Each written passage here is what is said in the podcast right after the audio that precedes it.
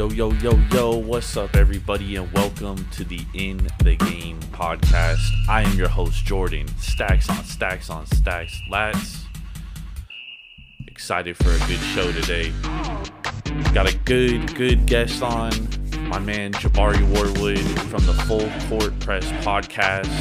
He's a big Nets guy, so excited to talk some hoops with him. Um, and we got we got the trade deadline here. A lot of hoops topics coming on. All the James Harden rumors, the Kyrie stuff. So excited to have him on in a little bit. But we're gonna get this show started um, with some trades that went down today. And the biggest head scratching trade in the NBA today was Tyrese Halliburton, uh, Domantas Sabonis. A little swap there between the two and it was a really interesting trade and i think when it first hit i had to like reread it like four times to make sure i was actually understanding the trade.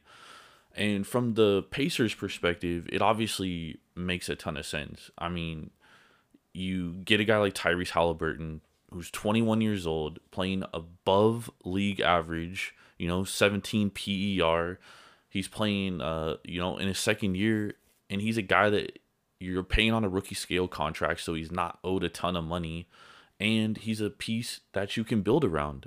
And obviously, the Pacers they've had a really bad year. They traded Caris LeVert um, basically for a first round pick, so they're really looking to like scrape down and rebuild. Uh, so it's interesting trade for the Kings though because they get a guy like Sabonis, and the Kings have not been a good team. I mean, this this team is one of the worst teams in the league. They're 20 and 35. They have no chance at the playoffs.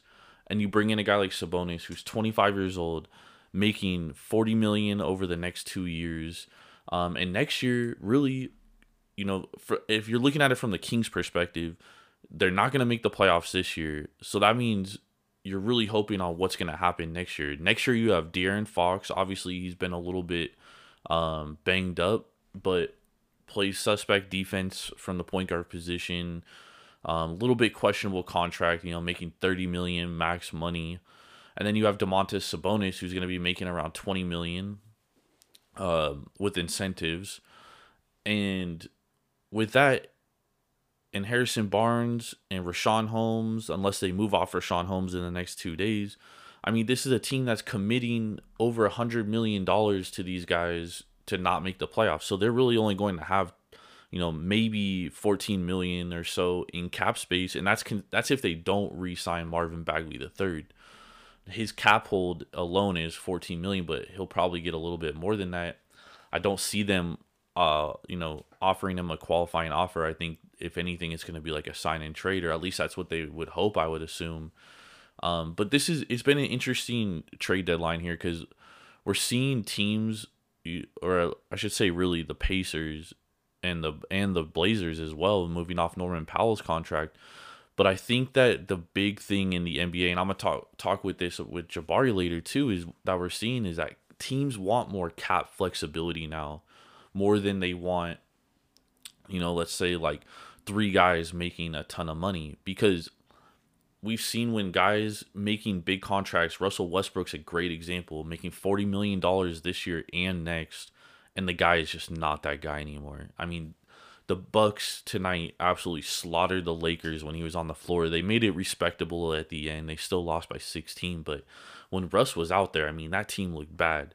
And they're committing $40 million and they can't even move off it because nobody else wants to pay Russ that money. So it's a terrible contract. You can't like he can't play for you. He he's not good when he's in the lineup and you can't trade it.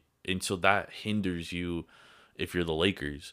And I think that we're seeing now more teams want to move off move off contracts for cap flexibility. Um, Portland gave up Norman Powell, you know, for not a ton of in return, really to just get off that contract because Bledsoe's an expiring contract, and everything they got back is really expiring. Then they trade C.J. McCollum again, over 30, three years left on his deal, making almost $30 million, oft injured, right? He's coming off of injuries now. And they get rid of Larry Nance Jr., who also has over a $15 million cap hit. So the Blazers and people are saying like the Blazers came out and said they want to build their roster around Dame, and they're like, oh, you know, how can you build a roster around Dame when you just trade all that? But I mean, they have a ton of cap flexibility, and really, it's like, you know, are you going to be able to get a free agent to sign in Portland? I don't know. Maybe if with Dame, it's a possibility, but I do think that's um, you know, that's something to be seen. But back to the main issue here, and that's the Sacramento Kings. Like this is a franchise that I just cannot wrap my head around what the fuck they are actually trying to do. It's in they they continuously get talent. DeMarcus Cousins, right? Trading for Buddy Hield. Buddy Hield, you know, he's a great shooter, has his uh has his downfalls. Bogdan Bogdanovich, um, draft Marvin Bagley. I mean, that, looking back on that, hindsight's always twenty twenty. They probably should have drafted Luka or Trae, but I mean, this is a team with with what we think. I mean, is talent Tyrese Halliburton. I thought the Davion Mitchell. I thought it was an interesting draft pick. I mean, watching Davion Mitchell at Baylor last year, definitely an elite defensive guard. I think he's a little undersized at the NBA level, but I mean, really, what we're seeing is that his offense is just not there yet, and that's the biggest thing for him. And I do think that the Kings had to move off one of these guards. You can't have a roster with basically your two two point guards with Tyrese Halliburton and De'Aaron Fox, who both flourish doing the same things, and then you got a guy like Davion Mitchell as well, which you have to bring into the fold at some time. I I wonder if they did try to if they shopped De'Aaron Fox around because I mean if I'm the Kings, I would be the guy I want to move off of because I get rid of that salary. Plus, I still have Tyrese Halliburton on a rookie scale contract, giving me the production that he's giving me. He's giving me production that you know these second contract guys getting these max second contracts are giving you, and he's only getting better. And that's the thing with this Tyrese Halliburton trade. Does Sabonis make the Kings better? I mean, he's he's a below average defender, 22 PER this year, two time All Star. I mean, he could do it offensively. Not a great three point shooter, and now that's the thing with the Kings. They don't have good shooters on this roster, and this roster, as constructed right now, is not built for De- Domantas Sabonis. So that's what I really don't get. Like, I don't get the direction that the Sacramento Kings are trying to go in. It is mind boggling to me. It is, I mean, I guess we'll find out what they're going to do. Uh, there is still time in the trade deadline. They could, you know, maybe, who knows, they could flip uh, Richaun Holmes or even who knows, dude. We've seen guys get traded like Rasheed Wallace got traded to Atlanta and then got traded two days later to Detroit, and it was a big piece. Um, right now, Sacramento is a top six draft pick as well, and this is a draft that I I think that you can get great players in the one to ten range. I think you know obviously Chet Holmgren, Jabari Smith are probably the two biggest game changers, and then you could throw Paolo Banchero in there as well. But I think you could get a good guy like Bennedict Mathurin, um, AJ Griffin, uh, you know, there's there is some talent to be had in this in this draft. So it is interesting to see what direction they're gonna take. And, and who knows, dude? Like I said, we could wake up in the morning. You know, I'm recording this Tuesday night. We could wake up Wednesday morning. Richaun Holmes is traded. Um, and things start making a little bit more sense as to where the direction of the Kings are going. Because I think that is truly the biggest issue is that this is just a franchise. They haven't made the playoffs since 2006 and they just have no direction. Like we don't know the direction that this franchise is going. Every time we think they do, they turn around and just it. Oh, this that, that franchise is a fucking mess. And if you're a Kings fan, I severely apologize for you. Um, I'm sorry, but we're gonna take a little break real quick, and then we're gonna hop in with Jabari uh, and talk some Nets. We're gonna talk some Lakers got a lot of hoops to talk to him about. So I'm excited to get him on. Stay locked, stay loaded. We'll be right back. It's NFL season, and that means it's time to gamble on football. Don't worry about spending endless nights researching games. We've got you covered. I'm Big Ball and Ben Larson. And I'm Jordan Stacks on Stacks on Stacks Lads. And I'm Steady, Eddie Martin. And we are the APR Podcast. Join us every Thursday morning as we dive in and handicap every game of the upcoming week.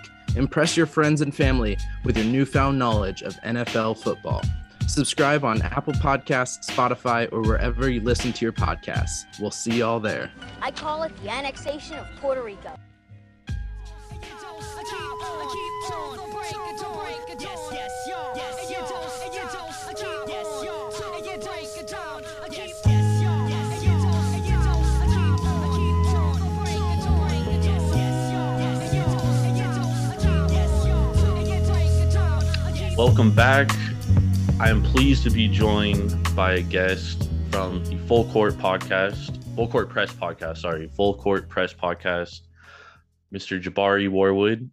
You can find him at Twitter at Brooklyn underscore Bari. Known this cat for a minute. Uh, big Brooklyn Nets guy, knows everything Brooklyn Nets in and out. Also New York Knicks, but in general, just to- total NBA hoop head. Uh, one of the more respectable cats that I like enjoying talking hoops with. So excited to have you on, dude. Um, when all this news broke with James Harden and stuff, I was like, yo, I gotta get Jabari on. We gotta talk about this. Because I, I have some I have my own thoughts on it, and I, I know you definitely have your own thoughts. So let's just let's get right into it. So the news broke. Uh Woj uh tweeted out that um the Brooklyn Nets are now talking with the Sixers on a trade for James Harden and Ben Simmons. This coming off that four point performance, and then James Harden sat out that next game against Utah, and I think that's what really sparked the speculation. Um, you know, what's your thoughts on you know any potential James Harden trade? But primarily, do you think that the Nets are gonna trade James Harden before Thursday's deadline? So, to be completely honest, before Coach Nash's statements recently about Brooklyn not trading Harden, I wouldn't I wouldn't be able to give you a straight answer. Like I didn't know where Sean Marks was going, how far the discussions were going with um with the GM over there, Morey in Philly. And I, I just didn't know. I was prepared for a trade to happen or I was prepared to keep him. So, but as of as of like I said, as of yesterday, I believe before um yesterday's be- game began, Nash kind of cleared it up. So I'm I'm pretty content in saying Harden won't be traded um, prior to his contract negotiations this summer. So do you? So to further compound on that, like, what's your thoughts on trading John Hart, James Harden? Sorry, do you think that James Harden for Ben Simmons or whatever the package may be, like, does that entice you? You know, from the Nets' perspective. Um. Well, I, I'll be honest in saying that I've had a, a few days to think about like how a trade, you know, how it would play out and and the the future of this team as a result of a trade. Um, I think long term, like if I'm looking beyond just the small window, the three four year window that you know we're supposed to win a championship, long term, obviously, I think it'd help us because Ben Simmons is actually I'm not really sure his age, but I know he's young. I know he's young, like closer 25. to like 20, 25, 26. Yeah. So like I think long term that helps us. I still believe in his talent in terms of um what he can do, like what he's proven he can do when he's playing basketball. And we we tend to focus on what he doesn't do. And right. you know, I I have I'm guilty of that also. I'll, I'll be the first to admit. But he he's a he's a still a special player in my opinion. So if we were to get him, I wouldn't be like mad about it. I think there's definitely upside to to having him on your team, to having a near seven foot point guard in your team. There's definitely upside to that. So, um, yeah, I think the trade would have more.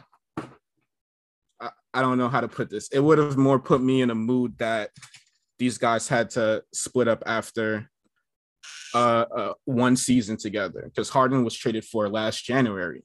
Right. So it, it kind of, you know, it doesn't sit right with me. Like last year's playoffs consisted of um, Harden and KD for the most part before Kyrie went out, and then Harden wasn't full strength, so we were you know planning on seeing something more close to that full strength ability this year with right. KD playing you know at an MVP level before his injury.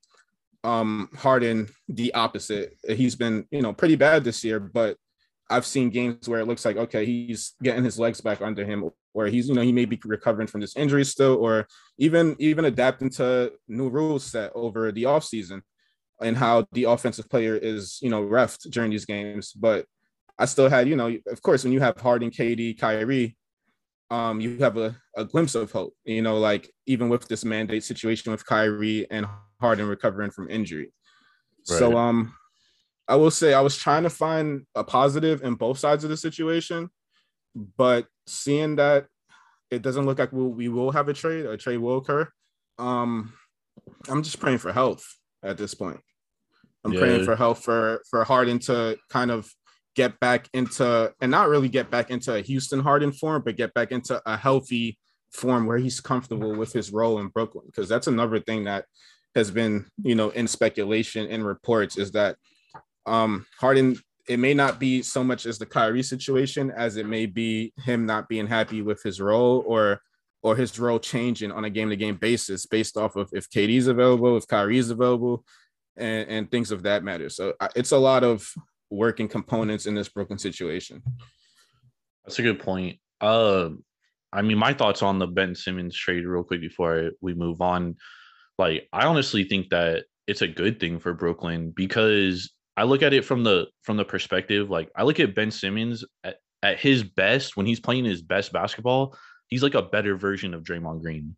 He's someone you could play in a small ball five role, get him on the pick and roll where he can initiate from there as the roll man or dribble handoffs as the roll man as well. And he's probably the best at that role. You know what I mean? And one of Brooklyn's yeah, yeah. biggest deficiencies is that they're not good interior defensively and Ben Simmons can play interior. He's he's a good defender one through five. Like he can legitimately guard everybody. You know what I mean? And the yeah. Brooklyn Brooklyn Nets are they're 23rd in the league in uh two point field goal percentage. So everything from the three point in, like they give up they're one of the worst teams defensively there, and they're not a good rebounding team. And that solves both issues when you got a guy like that. So I think from their perspective, I think it's a I think it's a no brainer, especially if you could, uh, you might may lose Harden in the offseason. And then you get a guy like Ben Simmons, who you said, like after KD and Kyrie are done, who knows how he could, how his game could progress. I know we give him shit for like not attempting shots and stuff, but when you got KD and Kyrie, you just need them out there initiating and getting them in the, the position where they want the ball to score. You know what I mean?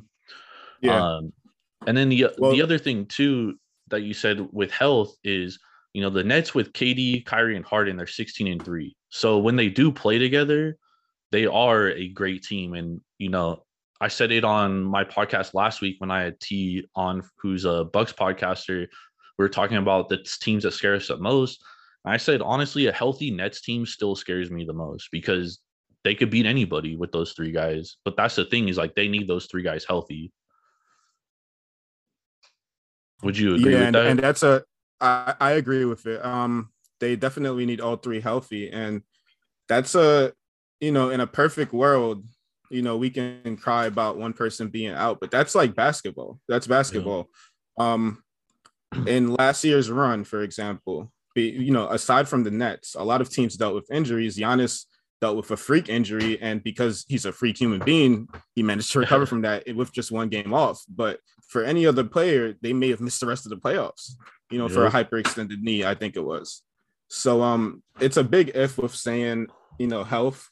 I'd like to at least be competitive if it were just two, any two. Like, and that's the sad thing is because if KD is not involved in that that two, that duo of players, we're not really a competitive team with almost anyone. It seems like we play differently with him out. You brought up two points. I think you said you definitely said we had a rebounding issue, and that's been an issue since early in the season. It's like Nash had to remind guys to box out, and this is not credit to Nash or anything. I have different levels of criticism on his job as a coach, but to remind you know these guys that they have to box out, like you guys are playing for something, and it's disturbing as a fan to to see small things like that be an issue. Um, yeah. This team compared to last year's team much better defensively, but still not a great defensive team. Not even good, a good defensive team. Um, they're closer to good with KD in the lineup, and with KD out of the lineup, they're like bottom in the league, bottom of the league. Sorry.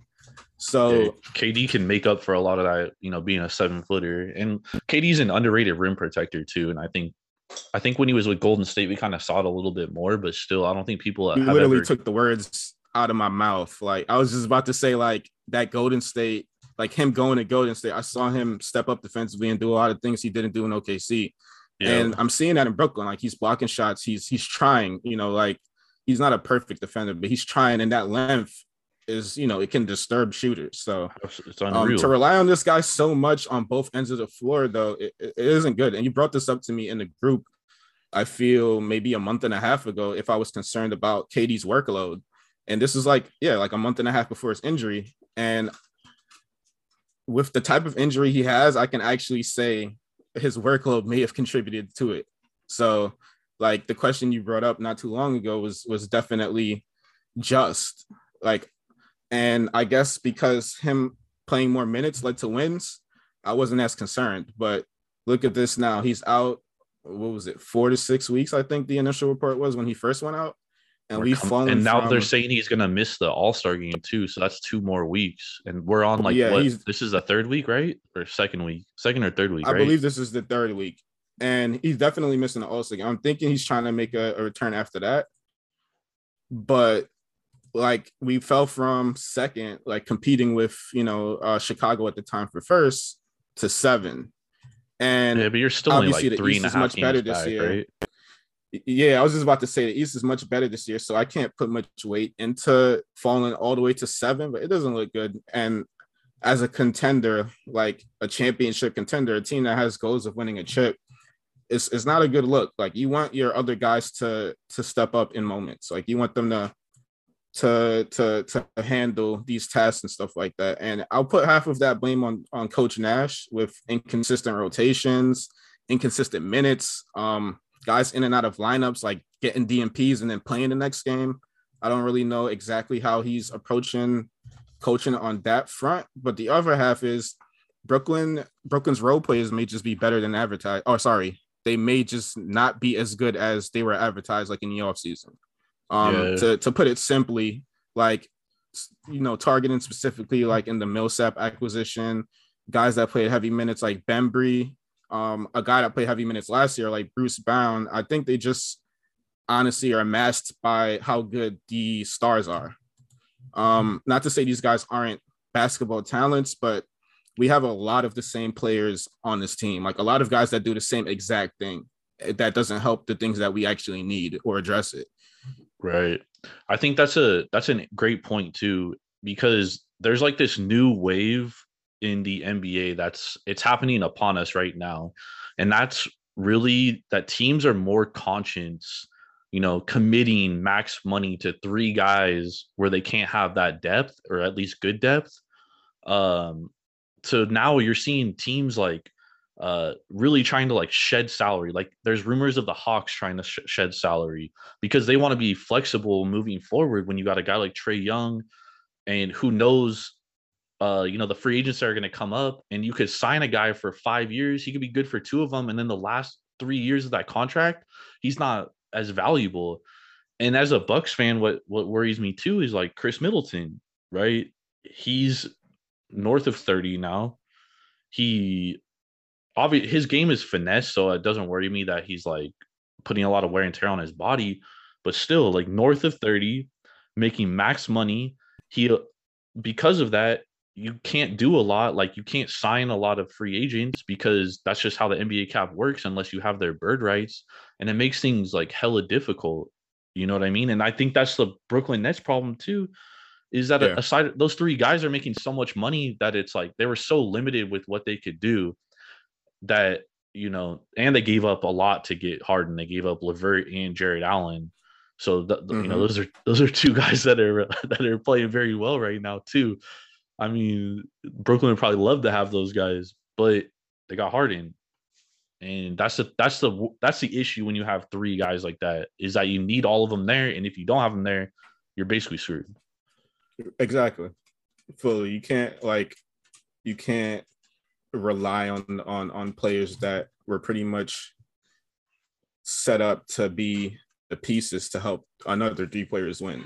Exactly. I do think though guys Nets are highly touted on their own, except for you know, like and our best players like that can probably do things are young. Like you can't expect um Cam Thomas to do anything this season realistically. Like, dude, I was it- just you know, in about the to fantasy say that. world, you know, I love it, but you know, he- he's a kid. He's like 19, so I was just about to say, I think they're set up in a few years with a guy like Cam Thomas because Cam Thomas is going to be great, but it's like he's not going to help you this year, like right now. You know, he maybe he Yeah. do, maybe he helps you guys next year, but to ask a rookie to be a consistent player night in and night out for 82 games plus the playoffs is asking a lot, dude. There's very I few guys that do that. with Brooklyn situation, just to be quick on this, like as a fan, um, I have full trust in like Sean Marks as a GM. Um, I just I don't know. I've always liked Sean Marks. I've always felt like since he took over the job from Billy King back in the day, that he's done a good job in just making the Nets trend upwards. And Yeah. I think he has an eye for talent too. So like as far as like beyond the big three years goes, like I, I actually um you know I like our owner, I like our GM. Um I like the picks that we get, the young talent. Um, you know, even even with us losing games, like that's the only thing I can really see that's good is like seeing Cam Thomas, you know, get minutes and play. And um even Sharpe, Day'Ron Sharpe, Yeah, he Deion has you know, Sharpe. some potential.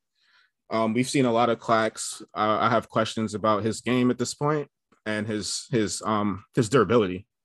Because Yeah. honestly, you don't want any of these guys to be uh what I refer to as like glass players when when your top three players are in and out of the lineup. So yeah, it's it's just a lot of up and down with the Nets. But as far as like I always go back to a few years ago where we were like a seventh seed or eighth seed, like you know, just around those seeds, and we weren't really um a team anyone expected to win anything. Obviously, before the free agency where KD and Kyrie came, but we always had you know competitive games, and Yeah. we were in games. Like you know, teams learned to like respect us. You know, so Right. that's the identity I just want to go forward with, and yeah, it's just rough right now. I mean, I will say when when Kyrie and KD when they hired Nash, they came out and said like, "Oh, we don't have a head coach." Like that was a little concerning to me because I I like Atkinson, dude. I think, like you said, he had those guys playing hard night in and night out, and I thought getting rid of Atkinson was uh, I mean, dude, that guy's a good coach. He's gonna be I a like- head coach. Again. I like Kenny for for the the rosters that he had. When they got rid of him, I think I understood it because I just knowing Kenny, he he doesn't really seem like a coach of like superstar talent. yeah, Like, and it's not like uh, uh it's not really his fault. like Yeah. he didn't really he didn't really plan for KD and Kyrie to just join the team that he's been getting better every year. He's what I'd look at as like a, a player development coach. Plus, he came from it- Mm-hmm. San Antonio too, and like San Antonio, the thing that made them so special is that you know Gregg Popovich coached Tim Duncan like he coached the twelfth guy on the roster. You know what I mean? Yeah. So that is a difficult transition for him, and now he's coaching under Kerr, and he's coaching you know Curry, Klay, and Draymond again, three guys that you coach exactly like the twelfth man on your roster. So it is a. I do agree with that point that you made that this wasn't the roster for him. Yeah, it's a lot of um personalities on the roster. You know how Kyrie is, and I think Kyrie was the one that made that statement. And um after they hired Nash, that they don't really have a head coach. And the way I, the more I see Nash coach, the more that statement honestly makes sense to me. Like at first, um, I didn't really want to acknowledge it because it's just something else for you know people to like kind of talk about outside of like Nets basketball and stuff like that. But Na- Nash really seems like a another player that just Yep. can't play, Yeah, and it bothers me. Like, as just sometimes I just want him to check in. Like, all right, you may as well check in because you're not really doing much. Sorry, that. Yeah.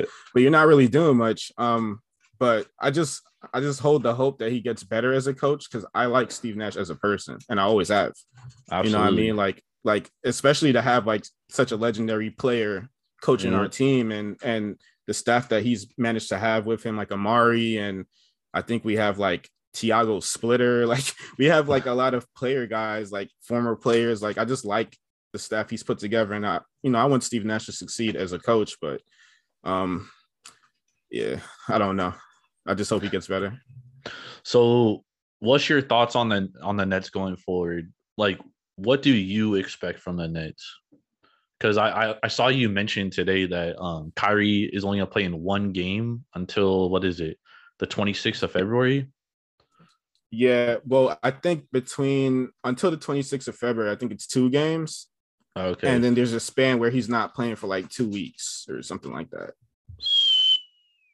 so I mean, what's your my expectations? where do you see where do you what, see this team by the playoffs? Do you see them? What seed do you see them around? With the way? Well, currently we're in the seventh seed at 29 and 24. Right. Um, and Boston, Charlotte, they're right behind us. Atlanta's a little bit under 500 in uh, playing spot. Um, honestly, being the most optimistic I be, like I can be, I don't see us getting back to a top two seed. I think the most we can get to is maybe four.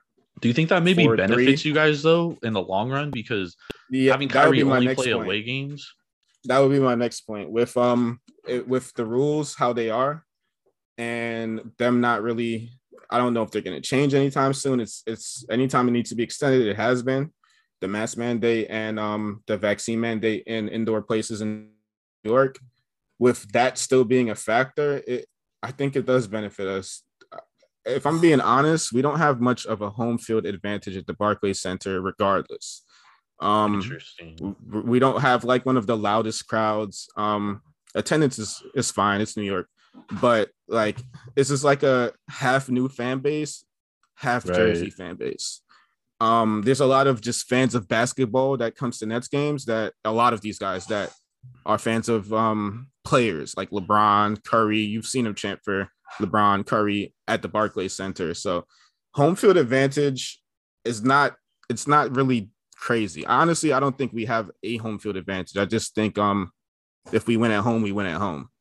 Um so I think it benefits us if we're the lower seed, eh, you know, because in that situation, if, if I'm if I'm not mistaken, Kyrie plays one extra game, right? Yep. It'd be a game seven away, right? Yeah. Yep.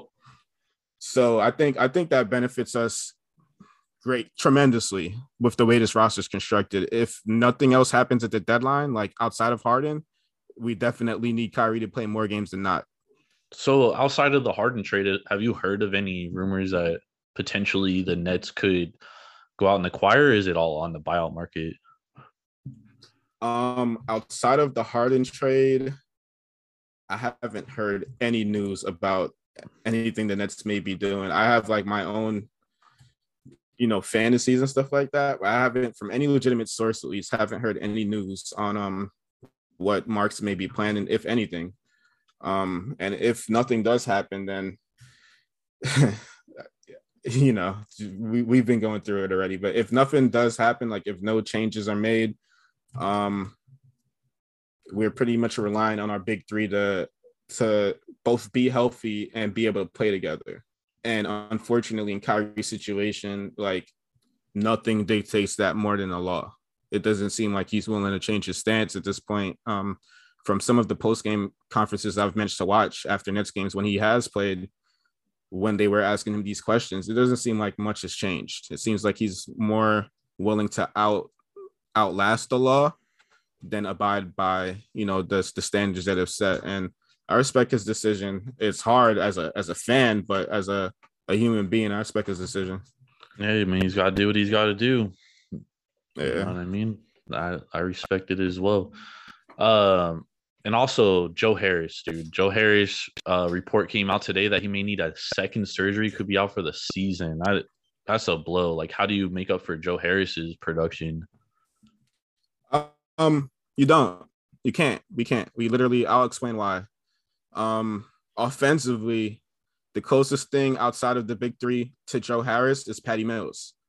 You want to know a big difference between Patty Mills and Joe Harris? Patty Mills Patty is Mills like is six five feet. eleven. yeah. I I, I, I stood is- next is- to him in person. Six, He's seven, six six. Patty Mills is You stood next to Patty. Yeah, because he went to St. Mary's and uh and he went around the same time. Uh one of my homegirls went there. So I used to go to their games all the time. And he is like definitely the same height as me, and we're I'm six feet. So he's he's like six feet pushing it, dude, pushing it for sure. He's a very I love- short. I love the Patty Mills acquisition. I think he was the best acquisition we had actually. Um, to fill in for what Spencer Dinwiddie did for our team. Um, I think he's filled in. He's done, you know, a little bit of what he does. Um, he's had more good games than bad. But like you know, like we were just saying, he's five eleven. Joe Harris is six six. Honestly, And Joe Harris is an underrated 6'7". defender as well. I was just about to get into that. It's usually clips of him getting like dunked on or abused, and and like he's getting pushed by players that are much stronger than him. Like the thing is, he's guarding these players.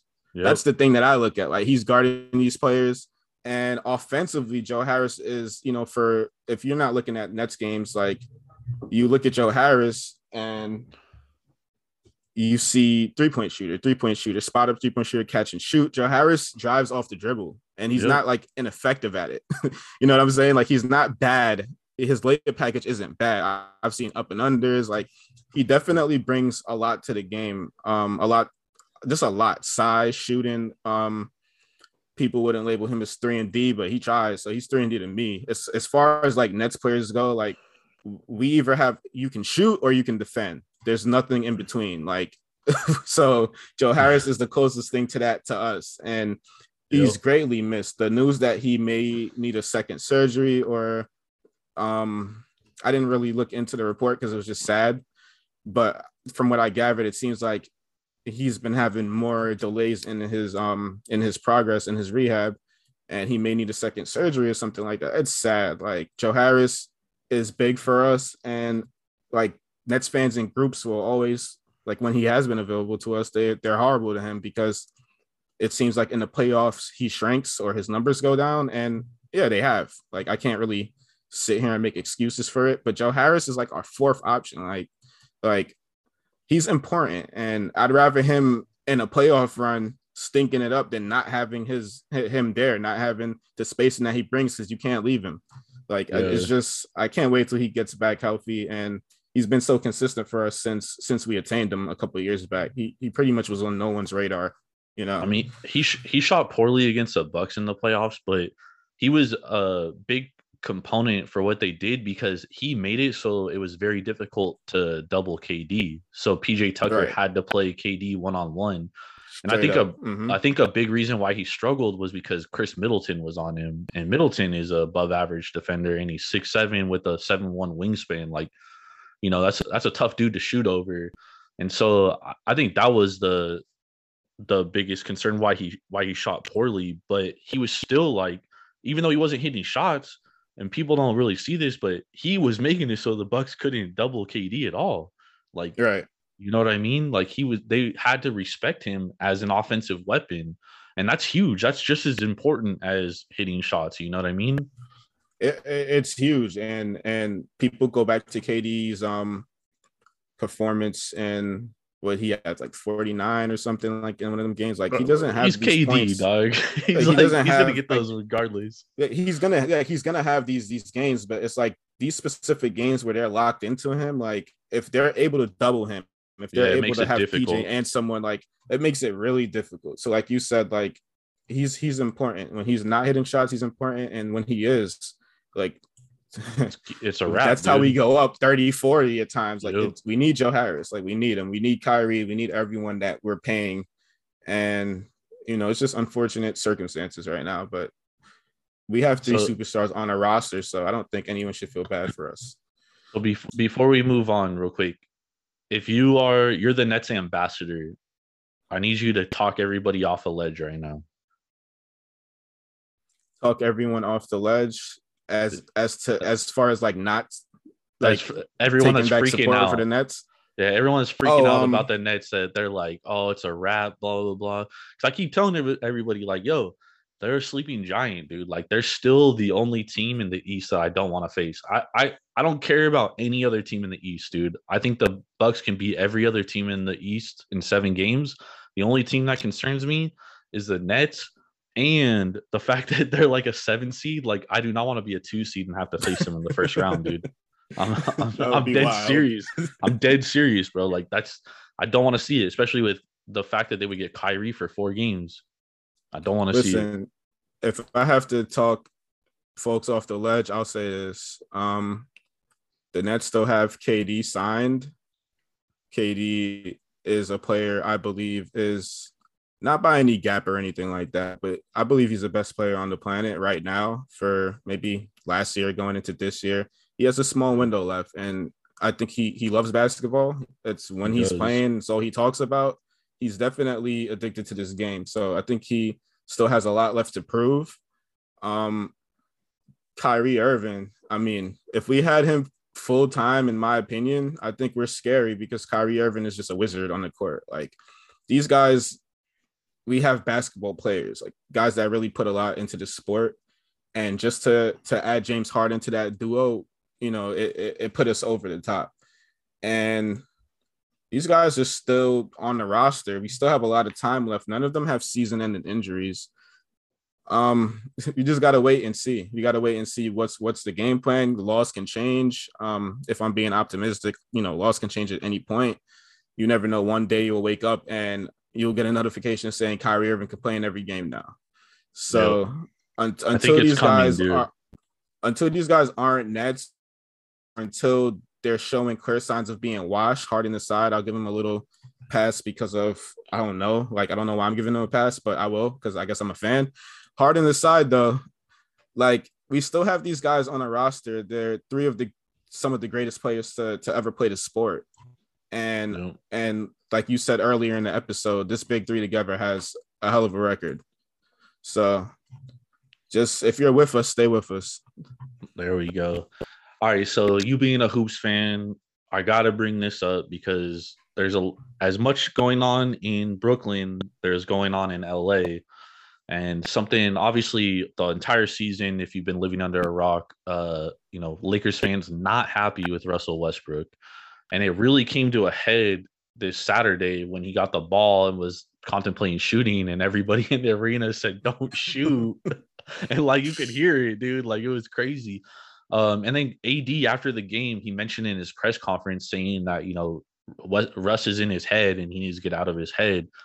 But you know, yeah. what's your th- what's your thoughts on where the Lakers are at? Obviously, they've been better since AD returned. LeBron came back Saturday. They erased a 20 point deficit against the Knicks. But you know, where do you see this Laker team as constructed being, and do you think they make a move? Um, a move. I don't. I don't know how easy it is for the Lakers to make a move because of Very how difficult. their roster's constructed. yeah, difficult. it's it's it's pretty. I think their move was maybe signing Stanley Johnson for the season. I think he brings a a level of effort that was missed until they did sign him. He he did you know help a little bit. But as things stand, they're what two games under 500. They're the ninth seed, um, right under the LA Clippers, who's missing Kawhi and Paul George. So AD has been impressive since his return. Uh, he's been great, but the thing about AD is like what he brings to the Lakers and what he has brought since being a Lakers defensive identity. Um, just like we were talking about with the Nets players, he's he's not the most durable player. Um, he has he comes with a lot of he comes with a lot of things like at times he doesn't you know want to play certain positions. Um, it doesn't it doesn't look good to me. It doesn't look good to me. Like with even watching Westbrook, I've watched him all season. I have him rostered in in a fantasy league, unfortunately. um, it, it, it, like even watching I've watched Westbrook his whole career. He's always been erratic. He's always played the game faster than he needs to. He's always been lost at the end of games defensively. But what he hasn't always done is hit the top of backboard on mid-range shots. This guy's aiming for the bank on every shot. I really feel like his nerves or or pressure for playing for his hometown team or something's getting to him. And yeah. and Russ has always been advertised as a player that's fearless, that that nothing really gets to. It seems like we're now seeing that. I think I, I honestly do think it's it's the pressure. Um, people will say he's been in the, in a decline, and we've been seeing, you know, more of his true colors since the OKC triple double days.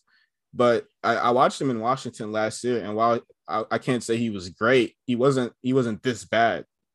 So um, it's disturbing. Like uh, I can't really say I can't really use that word. I'm not by any means a Laker fan, but I am a LeBron fan, and to see them to see a LeBron led team where LeBron isn't even like yeah he's 30 how old is he now? 38 he isn't the problem he isn't even near the problem 37 he isn't even near the problem as to why Bro, without Lakers, without him they're trash.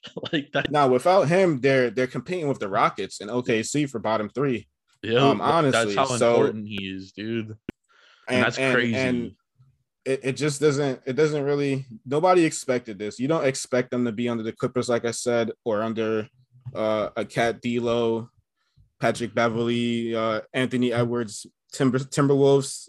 Jokic doesn't have Jamal Murray, MPJ. They're the sixth seed. Luka's playing. You know, I can't say he's playing by himself. KP has been showing up this season to his credit, but he hasn't been available all the time. So he's been playing by himself lately. He's in the fifth seed. Utah, uh, I guess they've won two straight. Rudy's been gone. When Rudy first went out, they lost four straight, and you know they managed to stay in the in the top four. And Memphis, I don't see them, you know, just sliding off. And then Well, I think that, the- that leaves what Golden State and Phoenix. So it's I think like the top three in the just- West is a lock. Golden State, sure. Phoenix, Memphis. I think that's those are the top three seeds. I don't see anybody. the, the Lakers, if they're looking up, all they can really look up at is the teams that are also injured that are better than them as far as record goes. Like you're looking up at the Clippers, the Wolves. You got to take these spots back. yeah, Um, it's by by it's no reason why you should be in the play-in or even the eighth or seventh seed with LeBron James, AD on your roster. Westbrook aside, those two should be good enough to to at least yield you a top six seed, in my opinion. absolutely. So um, people, Well- I will say, people have had a lot of heat on Vogel. Um, I'm not really understanding it. no, As a guy that just said I have some issues with my coach, I don't see Vogel as an issue. Like I don't, I'm not seeing what people are seeing. Like he's had some questionable lineups. Uh, I'll counter that by saying this is a questionable roster. So Yep. facts, dude. A hundred percent facts. I agree. Like this roster construction, dude, everybody gives me shit for taking the Bulls under 43 and a half wins, but my best bet of the preseason was Lakers under 54 and a half. It was an absolute lock. I said it was an absolute lock. And I said mm-hmm. I said even if they got on track, it was going to take them 20 to 30 games to figure things out with Russ, LeBron, and AD because Russ and LeBron are the same player, but LeBron is like a million times better than Russ. You know what I mean? Or he's also bigger. But I, I know you said you don't know if Russ is necessarily declined, and I, I definitely I think he has because he doesn't finish at the rim definitely as well as he once did because I do think that his athletic prowess is kind of declining and he hasn't he's not a good jump shooter, which is something that ages well, right? Um Right. And he's never been a great defender. And you said like this team when they won the championship, they were a great defensive team. But now it's like a com- they have they have such a weird roster, dude. It's either they have great defenders and guys that can't hit shots like Kent Bazemore, uh, Avery Bradley, Avery Bradley. and or they got guys that can shoot like Malik Monk but can't play a lick of defense. You know what I Yeah. mean? So it's just such a Jekyll and Hyde team. And I agree, like I don't know if there's a move to be made because THT is played down, and that's another guy that plays just like Russ and LeBron. It's like I don't know what the hell they were thinking when they when they constructed this roster. Um, I do know why they added Russell Westbrook because it, LeBron wanted to take games off and didn't want to have to initiate as much so he could like save his legs for the playoffs. But Yeah. here he here he is, 37 years old, and this team is literally dog shit unless he goes off, dude. Like he has to score 30 points for them to win a game. It's it's insane. It's absolutely They insane. I, I just don't know don't if he have can. much of a hope. Um, Yeah. if like Westbrook can can get a little better, but he's not gonna he's not gonna turn into what Laker fans want him to turn into. At all. Um, I mean, I don't even know what they want him to. What do they? What do they want him to be? Like, he's not going to be a three and D guy. you know what I mean? He can't Well, yeah, that, that, his whole game is like been predicated on athleticism, pretty much, and he wasted a lot of that left athleticism jumping for rebounds that he didn't need to, and now he can't jump for dunks. Like, how many dunks have you seen Westbrook actually complete this season? If you take away that Rudy Gobert, Gobert. highlight, Yeah. yeah, if you take that away, like I can't really think of. Yeah, he's probably dunked a few times, but I can't think of anyone that he's put on a poster Yeah. um or and and, and how many meaningful baskets has he hit? I mean, he said a Um, couple of meaningful threes, I w- but I, I was just about to say, like, I've watched maybe more so in the last two to three weeks. I've watched some games where he actually, you know, contributed to the Lakers trying to win. And then in that same span, I've seen them play better when he was benched. yep. So like in it- OT it's against just- the Knicks. Mm-hmm. They had a tough. L, I think, to the Hawks too. One of those weekend games I was watching uh, not too long ago. I think it was last weekend actually. And defensively, they just gave up like I'm just gonna make up a number like 34 in like the fourth quarter, and, and that combined with the third quarter, they lost a, a, a decent lead to literally just Trae Young, like Yep. just one person. They're not good defense. Well, they have a good defensive lineup, but then that lineup can't score. So they really good. They got to figure it out, and they got to figure it out quick. Yeah. Um, all right. So before I get you out of here, because I know it's late in New York right now, Jabari is joining us from Brooklyn, so he's a real, real New Yorker, and you could tell from his accent as well. I know. Uh, but I got to ask you about your New York Giants uh, and Brian Daboll. So Brian Daboll hiring. What's your what's your thoughts on that? So honestly, to get away from Joe Judge was amazing. Um, it was it was actual Still got. Daniel Jones though. Yeah, but he's a player, and we can. I don't know. I just to be locked into just one person as your head coach, um, Joe Judge. I, just wasn't a fan of him. I didn't know much about him when he got hired, so I was just being optimistic. And You and everybody quickly. else. very quickly, it was I let down on on on you know Uh, multiple occasions, and it's hard to be let down when you don't really have much expectations from your team. It's like, damn, you guys are playing worse than I thought, and I already thought you would be bad. But with the Brian Brian Daboll hiring, um, as far as I know, like he's been involved in football as long as I've been watching football, and he's not like an old guy. He's only like I don't know, like 45, 46, but he was like a defensive assistant with what the Patriots in 2000, wide receivers coach with the Patriots, quarterback coach of the Jets, offensive coordinator of the Browns, and then he held those jobs for you know the Dolphins, the Chiefs, back with the Pats for three years, tight ends Yep. coach, like a lot, a lot, a lot of experience, and the experience he has is meaningful to me because it's winning experience. It's not just experience, which is I value either way, but he he's gone deep. He's gone deep with teams. Um, they've won, they've experienced losses. Um, coming off of being offensive coordinator for the Bills, I thought I thought he was amazing there. I thought he you know did as decent job as anyone could have done in that situation. I just Bro, he I like turned the hire. he turned Josh Allen around. Like Josh Allen before him, we were all saying, dude, this guy's a bust. Then Brian Daboll comes in, and now we look at Josh Allen as MVP. exactly, exactly. And I don't expect those same um results with Daniel Jones or anything like that. But I do, I do like this guy. I think he he should be able to pick a quarterback that he wants to work with, whether we're trading for him or we're trying to draft him.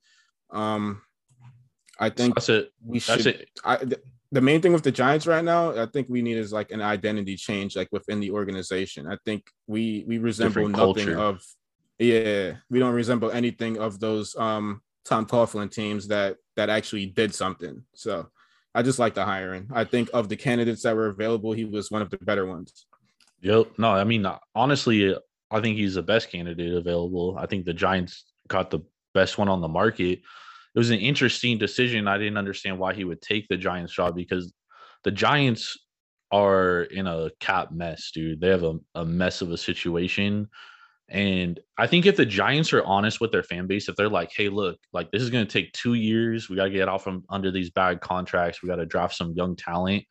And then, you know, next, you know, three years from now, we could be competing.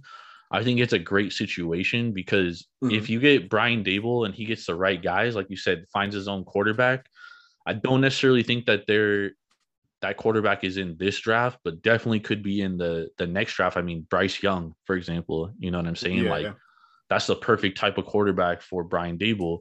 And I think if they are honest with the fan base and they allow them to build this thing, to tear it down and rebuild it from the ground, Mhm. I think I think the Giants could get back to that Super Bowl prominence, dude. Like, I think they got something going, man. To answer your question, because I did have the same question, is like, why is he interested in this job? Like, why? Well, it's There's New a few teams that need, yeah. I mean, outside of New York, but then I looked into it, and it seems like it's New York. It, it seems like he's he's from Ontario, Canada. He's right above us. He went to high school in Athol Springs, New York, and he went to college in Rochester. So that Buffalo job, he was like right in his territory. His and home. the Giants, the Giants job, you know, he's a little further, but he's still there. He's still right there. So I think he just has a desire to coach these New York, like a team that's has significance to him. Yep. And and that's probably it. And we're just we should be lucky that uh such a good candidate for for a head coaching position, you know, decided to stick stick it out with a team that I guess is close to him rather than a better option because he definitely had better options. Well, the only the only reason why I say like I didn't understand why you took the job is because nowadays in this, you know, 2022, it's like if you suck, you get like two years and then you're gone. You know what I mean? Mm-hmm. Very Yeah. rare, very rarely is an owner and a fan base like, okay, you know, we're gonna suck for a couple of years, but we're gonna be good in the long run. Like nobody has that patience anymore, so they don't allow you to to do that.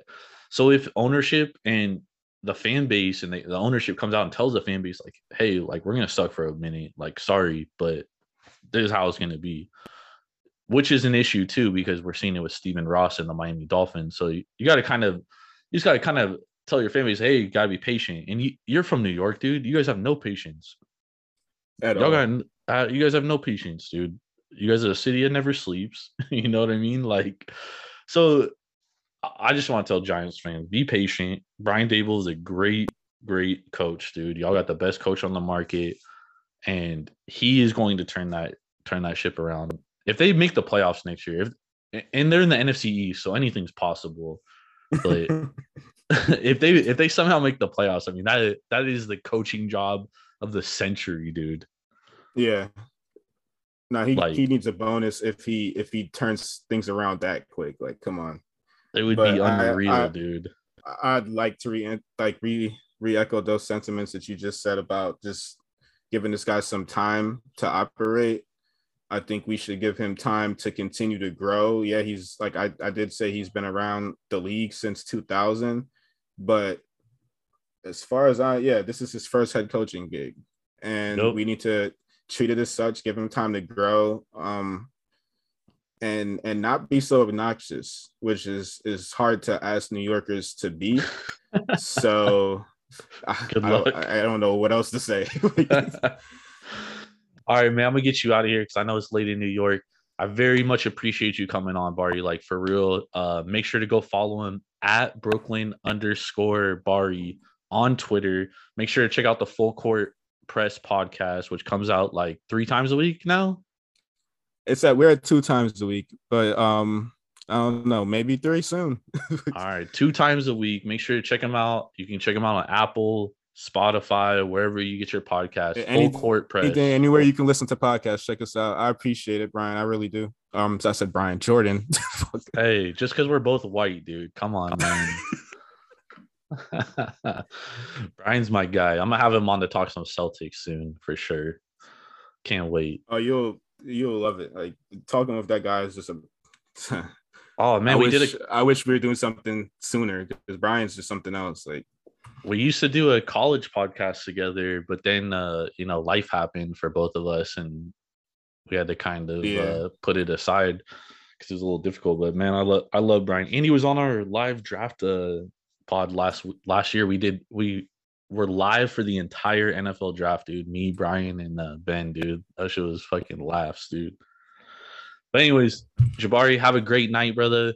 I too, appreciate you again at Brook at Brooklyn underscore Bari. That's his Twitter handle. Full Court Press Podcast. Make sure you tap in. I'll definitely be talking to you later, brother. later, bro. Y'all have a good one.